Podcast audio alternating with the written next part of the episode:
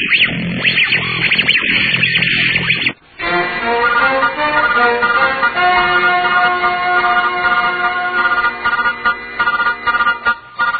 evening. A Puritan's Mind brings you the old-time radio program, the Wild Boar News Podcast from sunny South Florida. Welcome. I'm Dr. Matthew McMahon. How do you know you love Jesus much? Anyone who loves God desires His presence. Lovers cannot be long apart. They soon have their fits of desire to be together because they, even on a base level, cannot see, feel, or touch their lover. What of the soul? A soul deeply in love with God desires the enjoyment of Him in His worship, in His word, in prayer, and in His instituted sacraments. David was ready to faint away and die when he did not have a sight of God. Quote, My soul faints for God. End quote. Psalm 84 2. When people say, When will the Lord's Day be over? Plainly, they reveal their lack of love to God. Those who love God do not love sin. You that love the Lord hate evil, Psalm 97:10 states. The love of God and the love of sin can no more mix together than iron and clay. Every sin that is loved strikes at the being of God. But he who loves God has a hatred of sin. The one who would break up two true lovers is a hateful person. We call them homewreckers. God and the believing soul are two lovers. Sin parts between them.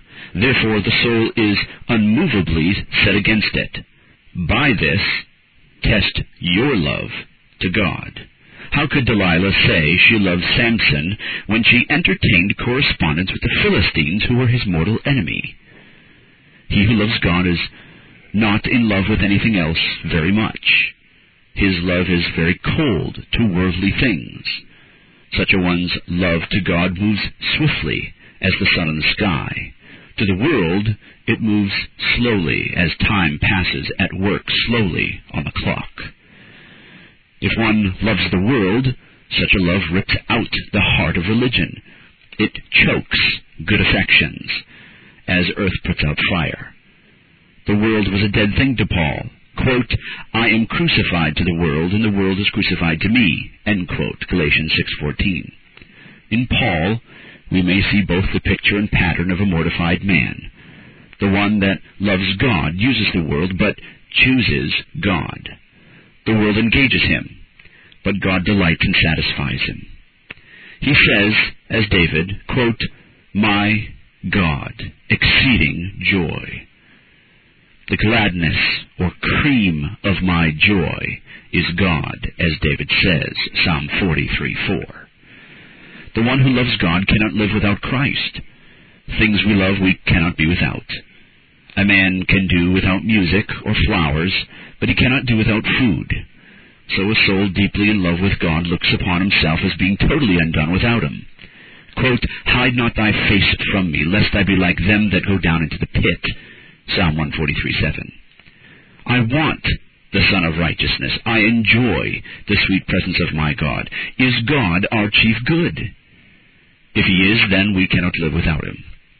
Those who have no love to God can do well enough without him. Let them have their beer and their movies, and you will never hear them complain that they lack God. The one who loves God will do anything to get him. What great pain the store owner takes, what hazards he must face to have a rich return from all his labor overseas in buying and selling. And Jacob loved Rachel, and he could endure the heat by day and the frost by night, that he might enjoy her. A soul that loves God will take any pains for the fruition of him. Quote, My soul follows hard after God. Psalm 63 8. Love is the weight which sets the clock going. It is much in prayer. It is much in weeping for sin. It is much in fasting. It strives as an agony that it may obtain Christ, whom his soul loves. Plutarch reports of the Gauls, an ancient people of the France, that after they had tasted the sweet wine of Italy, they never rested till they had arrived at that country. Such the soul should be. The one who is in love with Jesus never rests till he has a part in him. Quote, I sought him whom my soul loves. End quote. Song of Solomon 3.2. How can they say they love God who are not industrious in the use of the means to obtain him? A slothful man hides his hand in his bosom, Proverbs 19.24 says. He is not in agony, but he is in laziness. He's in lethargy.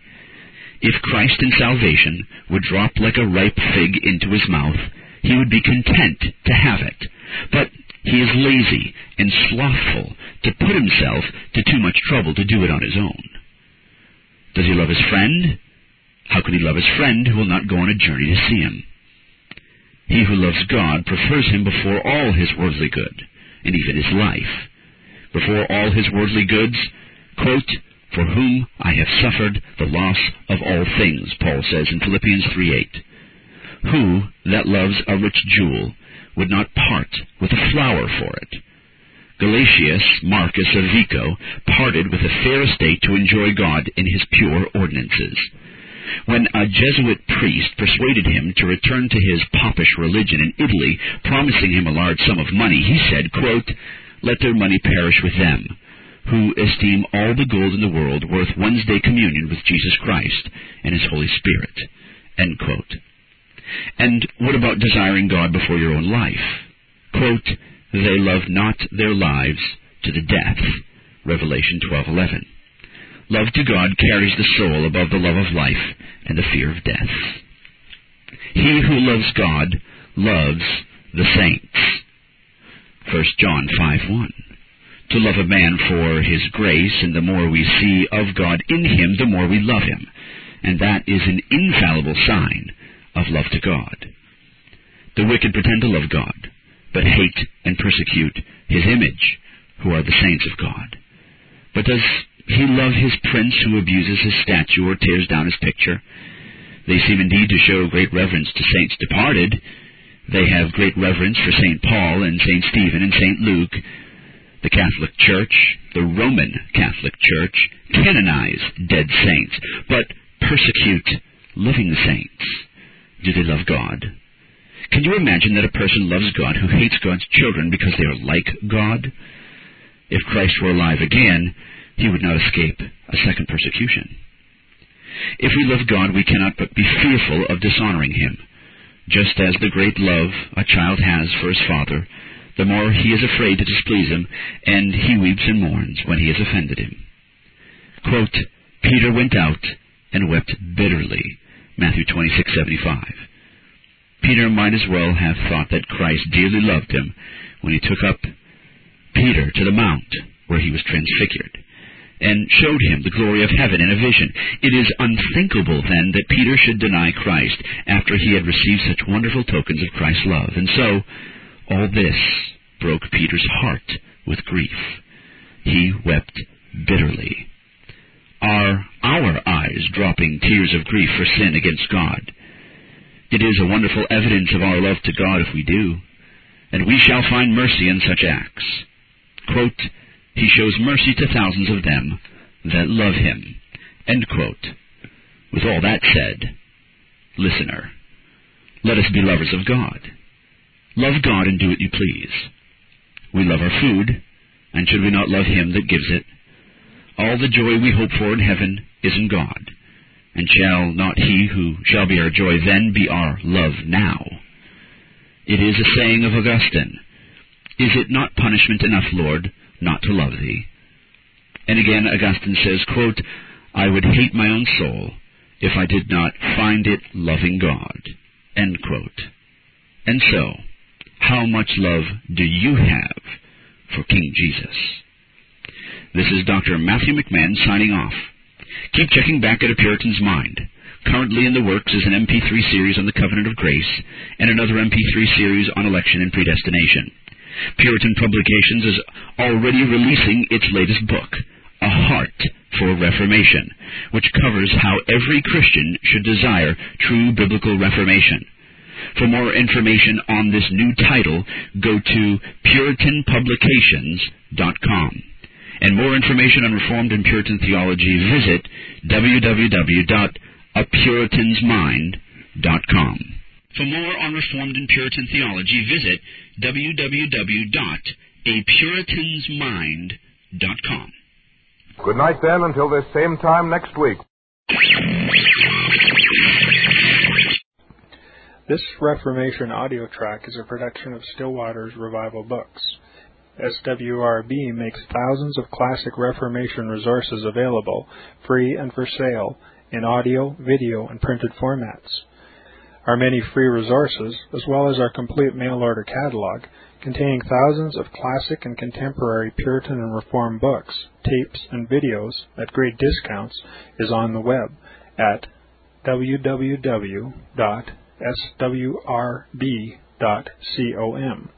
We can also be reached by email at swrb at swrb.com, by phone at 780 450 3730, by fax at 780 468 1096, or by mail at 4710 37A Avenue, Edmonton, that's E D M O N T O N, Alberta, abbreviated capital A, capital B, Canada, T6L3T5.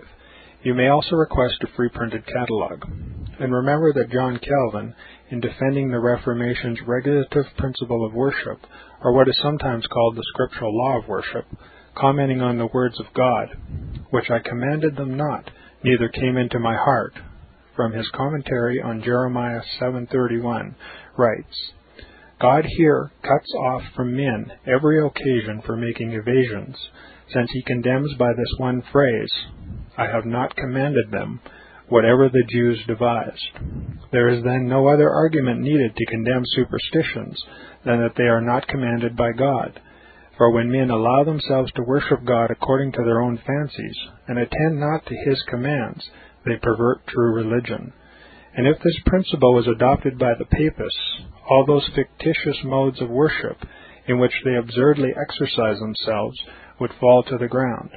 It is indeed a horrible thing for the papists to seek to discharge their duties towards God by performing their own superstitions. There is an immense number of them, as it is well known, and as it manifestly appears. Were they to admit this principle, that we cannot rightly worship God except by obeying His word, they would be delivered from their deep abyss of error. The prophet's words, then, are very important when he says that God had commanded no such thing, and that it never came to his mind, as though he had said that men assume too much wisdom when they devise what he never required, nay, what he never knew.